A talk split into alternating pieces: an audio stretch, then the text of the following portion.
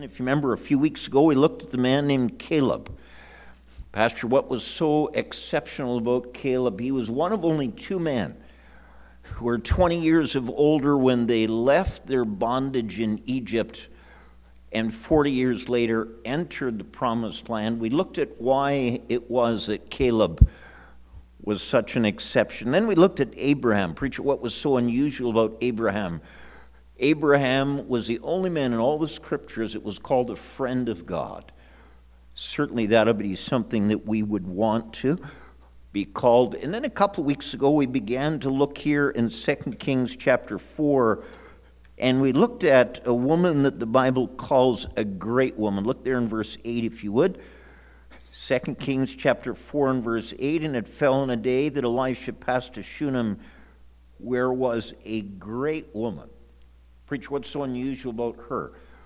Although we're not given her name, she's the only woman in all of Scripture that's referred to as a great woman. So we took last time to begin to look at her, and we're going to continue on her tonight. Let's have a word of prayer. Father, again, we're thankful for each one that's here. I know that some are still battling with sickness. I pray to encourage them. Lord, I pray that you'd bless each one that's come. Help us as we continue to look at some of these in the Bible that God, you took special notice of. Help us to learn what it is that made them exceptional. And Lord, may we follow the pattern that they have set for us. Direct my words tonight. Help us, challenge us. We ask in Jesus' name. Amen. Just to kind of give you an update about this woman, the Bible says that she lived in the town of Shunem. Shunem was just a stopping place between Mount Carmel and Samaria. So if you had a map, and we never have a map when I need it, but uh, Mediterranean, uh, Mount Carmel is way over here, Samaria is about the middle of Canaan. So there was a road that traveled between the two. We know that Elijah and now the prophet Elisha lived in Carmel. So many times, this prophet now, Elisha, would travel from his home in Carmel to this place called Samaria. And in the process of that trip, he would pass through this place called Shunem. Well, this woman in Shunem, that the Bible refers to as a great woman, she took notice of this through. She saw that he and his servant came through she watched as they came through a second time, a third time, and she decided, out of the kindness of her heart, that she would open up her home, invite those two in for a meal. She had no reason to do it, but because she was kind. And, and so we began to ask or try to answer the question why was she a great woman? What was it about her that God considered great? Very first reason I gave, and I know that some of you written it down, but because of her congenial home, she was just pleasant. She was just friendly to people that she had never met before. Well, as this man and his servant continued to come through, and as she continued to invite them to sit down at her table, she got another idea. She said to her husband, You know, I think that this is a man of God I think that it would be good for us to build a little room on the side of our wall that we could make him a place to sleep. And uh, so the second reason was she not only had a congenial home, but she had a considerate head. She thought beyond the obvious. She looked for one more way to be a blessing. Maybe that's why she was called a great woman. As you know, as we continue to read this, this prophet Elisha, he feels, I've got to do something in response to this lady and her husband for being so kind. And so he had his servant bring this woman into his room.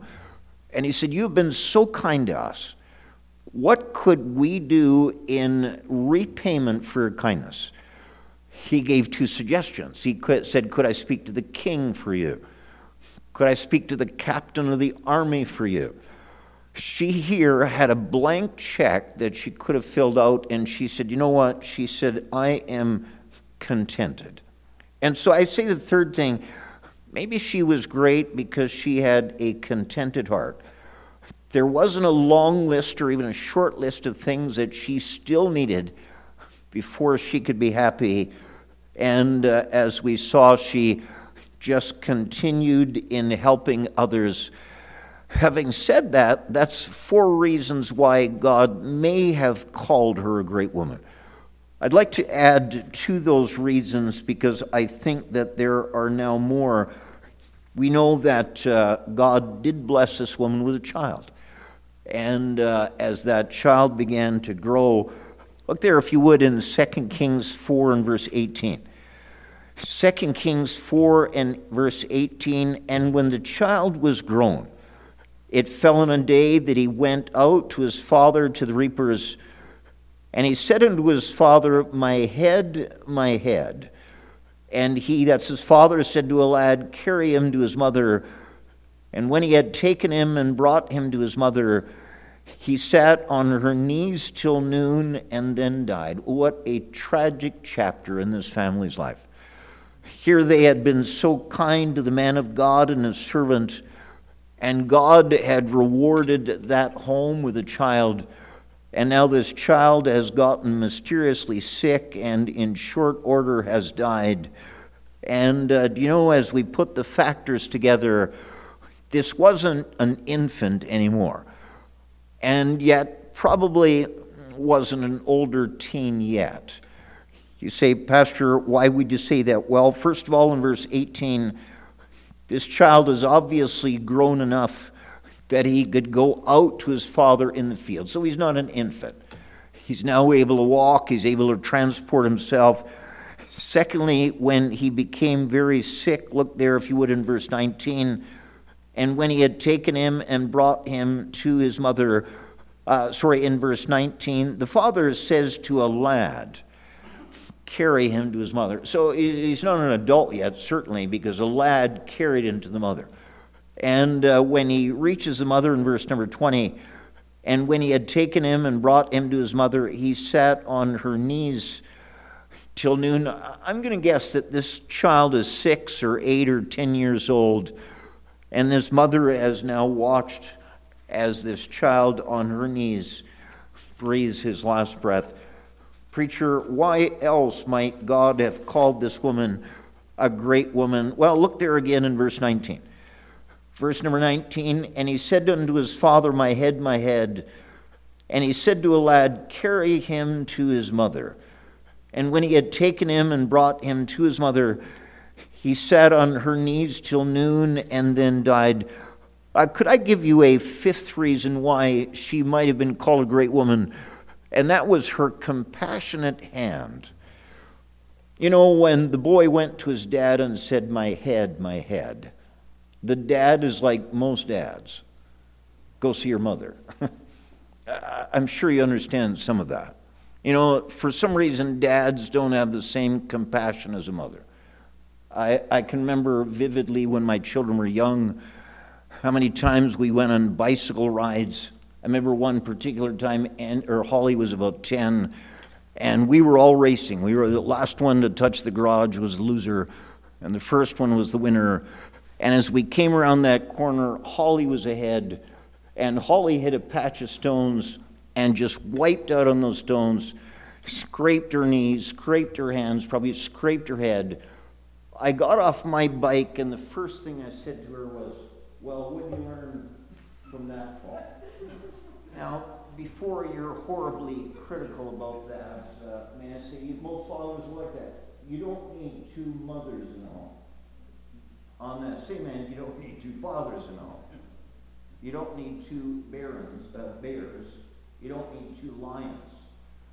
I think the raising of children takes both. I think it takes a father with some regimentation and a mother with some compassion so when this father, who seemed to have no time of day for the son that said, My head, my head, that son was taken to a mother who set that child on her knees.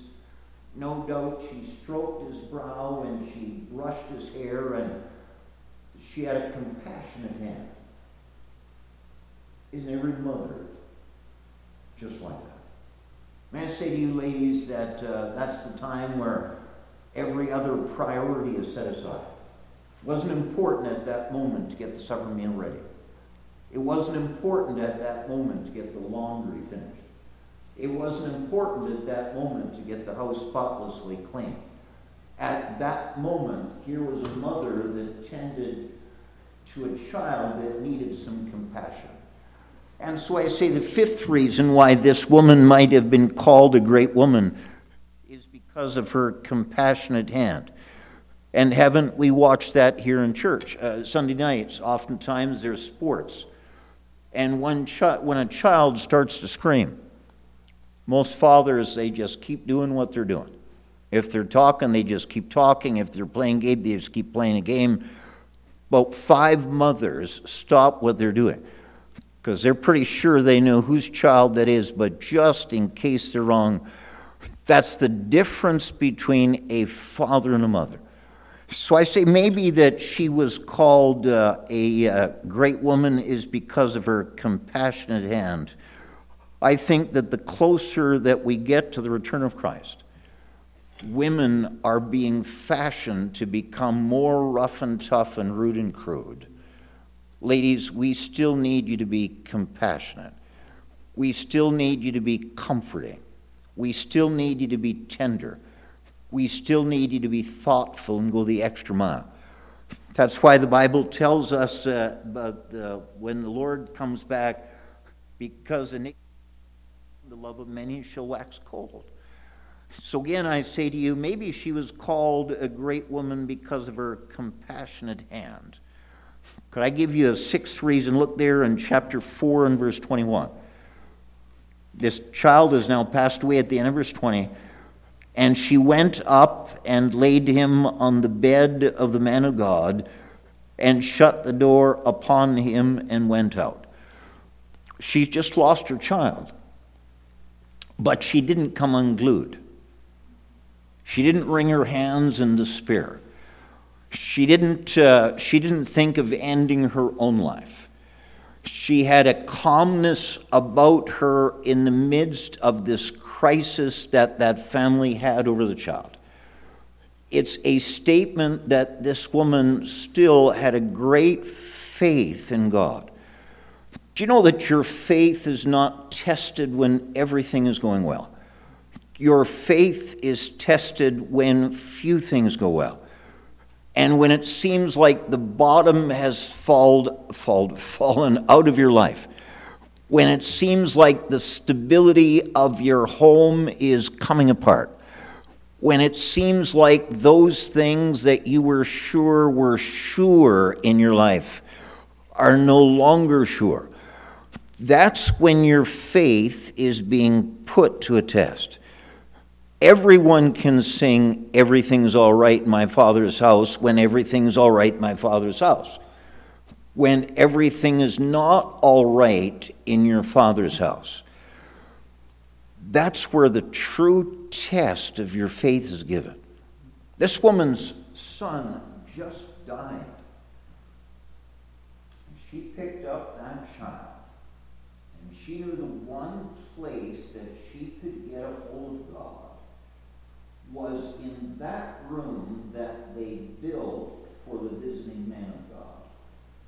So she took that child to the man of God's little room and set that child on that bed. And she calmly stepped out of that room and shut that door. How could this woman face the loss of a child so peacefully? because she had faith in God. Maybe that's why she was a great woman. If you're taking notes, I say the sixth reason that she might have been called a great woman was her calmness at the helm. Her calmness at the helm. If people, could I say this? Some people can be read like a book. People can read by your countenance whether everything is going as you hoped or whether nothing is going as you hoped. It's all seen on your face. There's little, very little trust in God when the crisis comes. There's very little peace in the storm when the storm comes. The disciples in a storm were pulling the last strands of their hair out. Jesus was asleep because he trusted God. I say this is a great woman because of her calmness at the helm.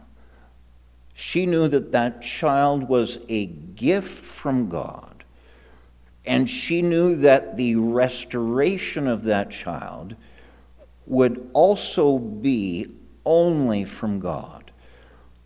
The Bible says, Thou shalt keep him in perfect peace, not because everything's going right, but because his mind is stayed on thee.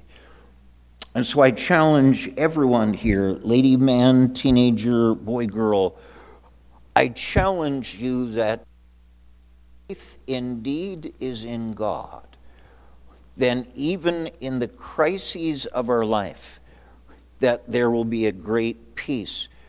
She didn't get mad at God. She didn't turn away from God. She didn't become an avowed infidel. She didn't deny God. She didn't curse God. She didn't even question God. Although I'm sure the devil whispered in her ear to blame God for what God let happen, she didn't. She had a peace and a calmness.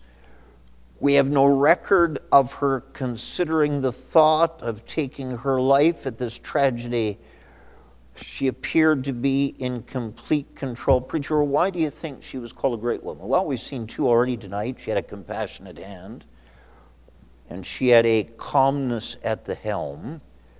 Could I give you the next thing? Look there in 2 Kings 4 and verse 21. 2 Kings chapter 4 and verse 21. And she went and laid him on the bed of the man of God and shut the door upon him and went out. Again, uh, it, it, it's not that this woman was in denial. It, it's not that she was just trying to get rid of the body of this child and hope it would just go away. It's not that at all. She, she knew I have to do something. And so she took that child to that bedroom and laid that child on the bed. And you say, well, why would she do that? Because she was convinced that the prophet could restore the life of that child. I say, well, preacher, why would you think that? Because she's not preparing for a funeral. She's not preparing meals because guests, no doubt, will come give a last viewing of her child. She's not preparing for a funeral. She is preparing for God to do a miracle in her life. She believes that God is still in control. Could I say to you that there's always things that happen in every one of our lives? And we don't know why it's happened. We didn't see it coming. We don't know if it'll ever get fixed. But this woman just had a calmness about her. And so, if you're writing something else, she had a confidence in God. She had a confidence in God. You know, what we're reading about her faith uh, is her faith was put to a severe test. You say, Preacher, why her faith? Well, keep your hand there in 2 Kings. Look, if you would, into Hebrews chapter 11. Hebrews chapter number 11. I, I think it would be fair to say that for many of us in these last few years, our faith has been put to a test. I know that's certainly true for a church corporately, but it's also true for we who are Christians individually. Some of us have been tested beyond what we've ever been tested before. It might be finances, might be, it might be family. I don't know what it is. And uh, when these things come, that's too late to start establishing a faith. That's when your faith will be tested. And so I say to you that all this is happening to the woman so that we can see what kind of faith that she had. Uh, look there, if you would, into Hebrews 11, verse number 1, very common. Faith is a substance of things hoped for, the evidence of things not seen. Then we know the rest of Hebrews 11 is talking about different Bible characters who were tested in their faith. Look there in verse 33. Hebrews 11, verse 33, talks about some in the Old Testament who through faith subdued kingdoms, wrought righteousness, obtained promises, stopped the mouths of lions, quenched the violence of fire, escaped the edge of the sword, out of weakness were made strong, waxed valiant in fight, turned to flight the armies of the aliens. Look at this, verse 35. Women received their dead raised to life again. That verse applies to just a handful of people in the scriptures. But it's not just talking about people that receive, now it's talking about a woman, women. Certainly there is an application of that to what we're reading there in 2 Kings 4. She believed that God, by a miracle, gave her that son. And by the fact that she's not preparing for a funeral, but simply sets that child on the bed of the man of God, she is believing that God can raise that child from the dead. What faith that is. That is greater faith than Martha and Mary had about their brother Lazarus who died. When Jesus said to both those women, I am the resurrection and the life, both of those women said, We know that he will be resurrected at the last day. They believed in a resurrection, but they didn't believe in the power of Jesus to resurrect their brother at that time of their life, right then. This woman was so convinced that God could do a miracle for her dead son that she had that kind of faith. Your child might not be dead physically it might be dead spiritually. No interest in God, no desire for God. Do you have that kind of faith? God, I believe that you can turn that life around. That's a great woman. That's a greater woman than Mary and Martha were in John chapter 11 because she had that much faith. I say to you, the seventh reason why she might have been called a great woman is because her confidence was in Him, and that Him is God. It was a Bible based faith. Uh, no doubt she'd heard about Elijah having raised a son from the dead. No doubt she had heard about that. And so she still believed that God still could. It was an acting faith. And so uh, she realized that the prophet Elisha was miles away. Now, think about this. She's now laid her son's body on that bed. She stepped out and she shut the door. She could simply wait at home for Elisha to pass by the next time. She could have done that. But she said, No, I'm going to go find that man of God. I say it's a Bible based faith, it's an acting faith. Could I give you uh, eighth reason why she might have been called a great woman? Look back there in 2 Kings 4 and verse 23. 2 Kings 4 and verse 23. Bible, uh, make it verse uh, 22. And she called unto her husband and said, Send me, I pray thee, one of the young men and one of the asses that I may run to the man of God and come again. And he said, Wherefore wilt thou go to him today? It is neither new moon nor Sabbath. And she said, It shall be well. Do you know her son has just died? She's determined that she believes the man of God can change that. She's laid that child in the bedroom of the prophet, shut the door, she sends word to her husband send one of the servants and an animal. He needs to take me to Elisha. She doesn't even tell her husband that their son has died. And so the husband said, Why do you need to get to the prophet? It's neither the Sabbath day nor the new moon. As far as he was concerned, that was the only two reasons for anyone to get to the prophet. And she says, All is well. Do you know that she had a heavy burden that she carried? But she didn't share that burden with everyone that she met. Why? Because everyone that she met couldn't help her burden. Some people have a reputation that when trouble comes their way, they tell everyone. Give all the details to everyone. Could I say that this woman recognized that there's many people I could tell, but they can't help me. I have to get to that man of God because he can help me. And I know and, and we know that there are people here that carry heavy burdens.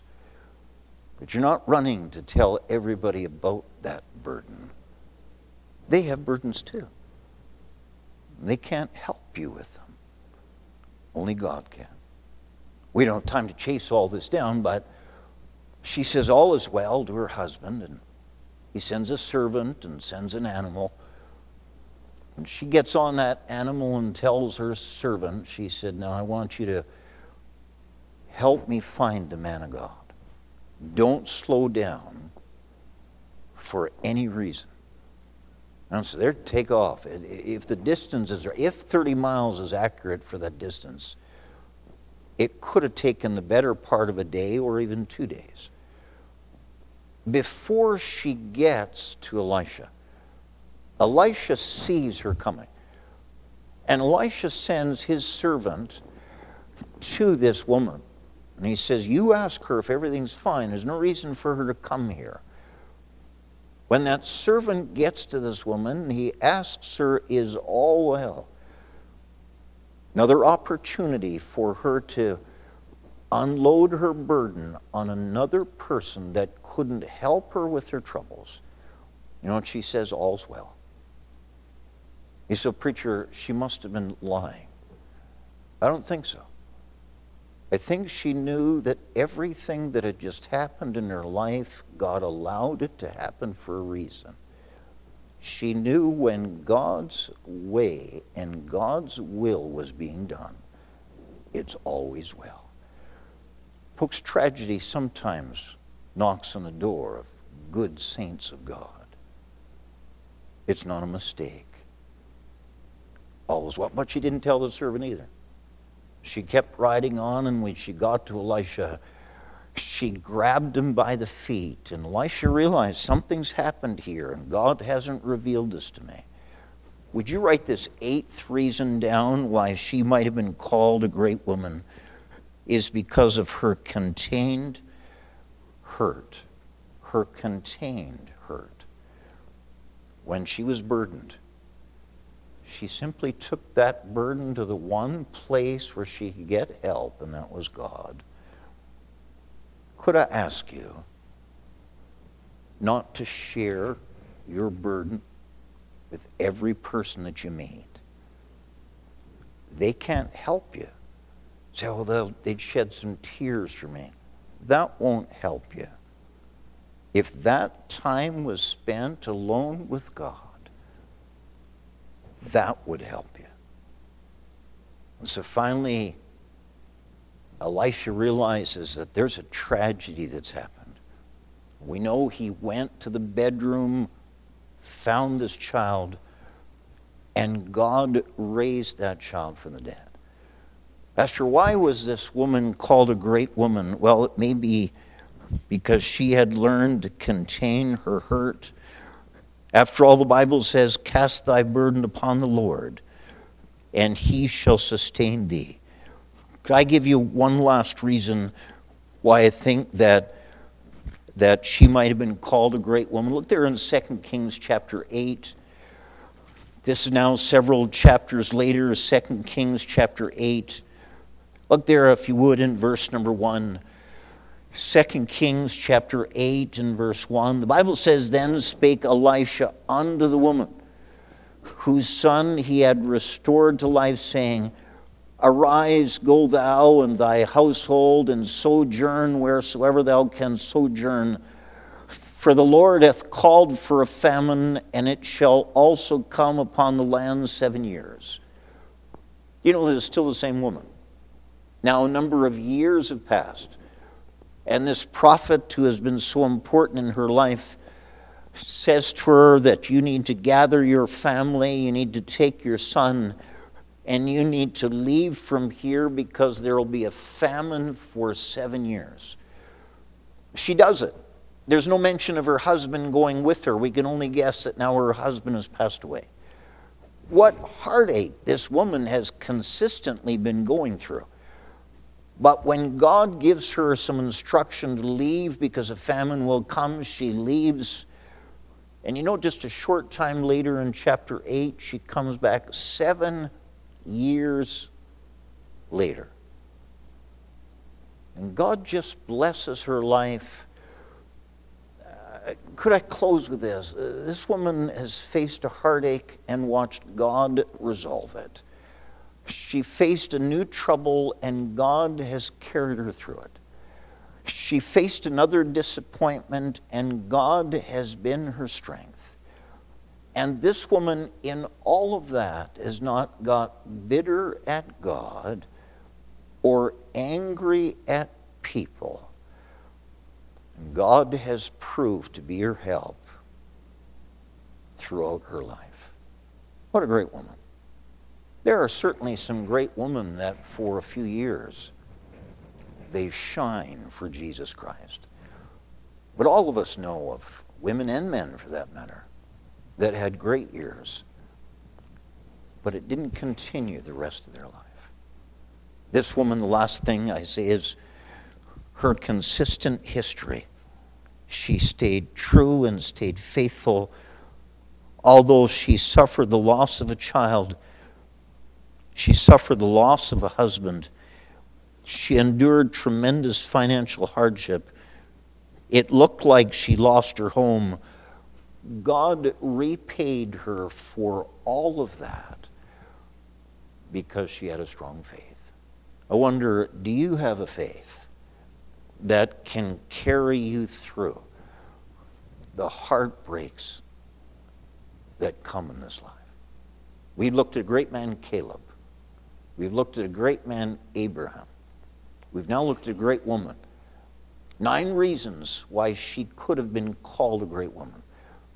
May God help us to emulate those things in our life.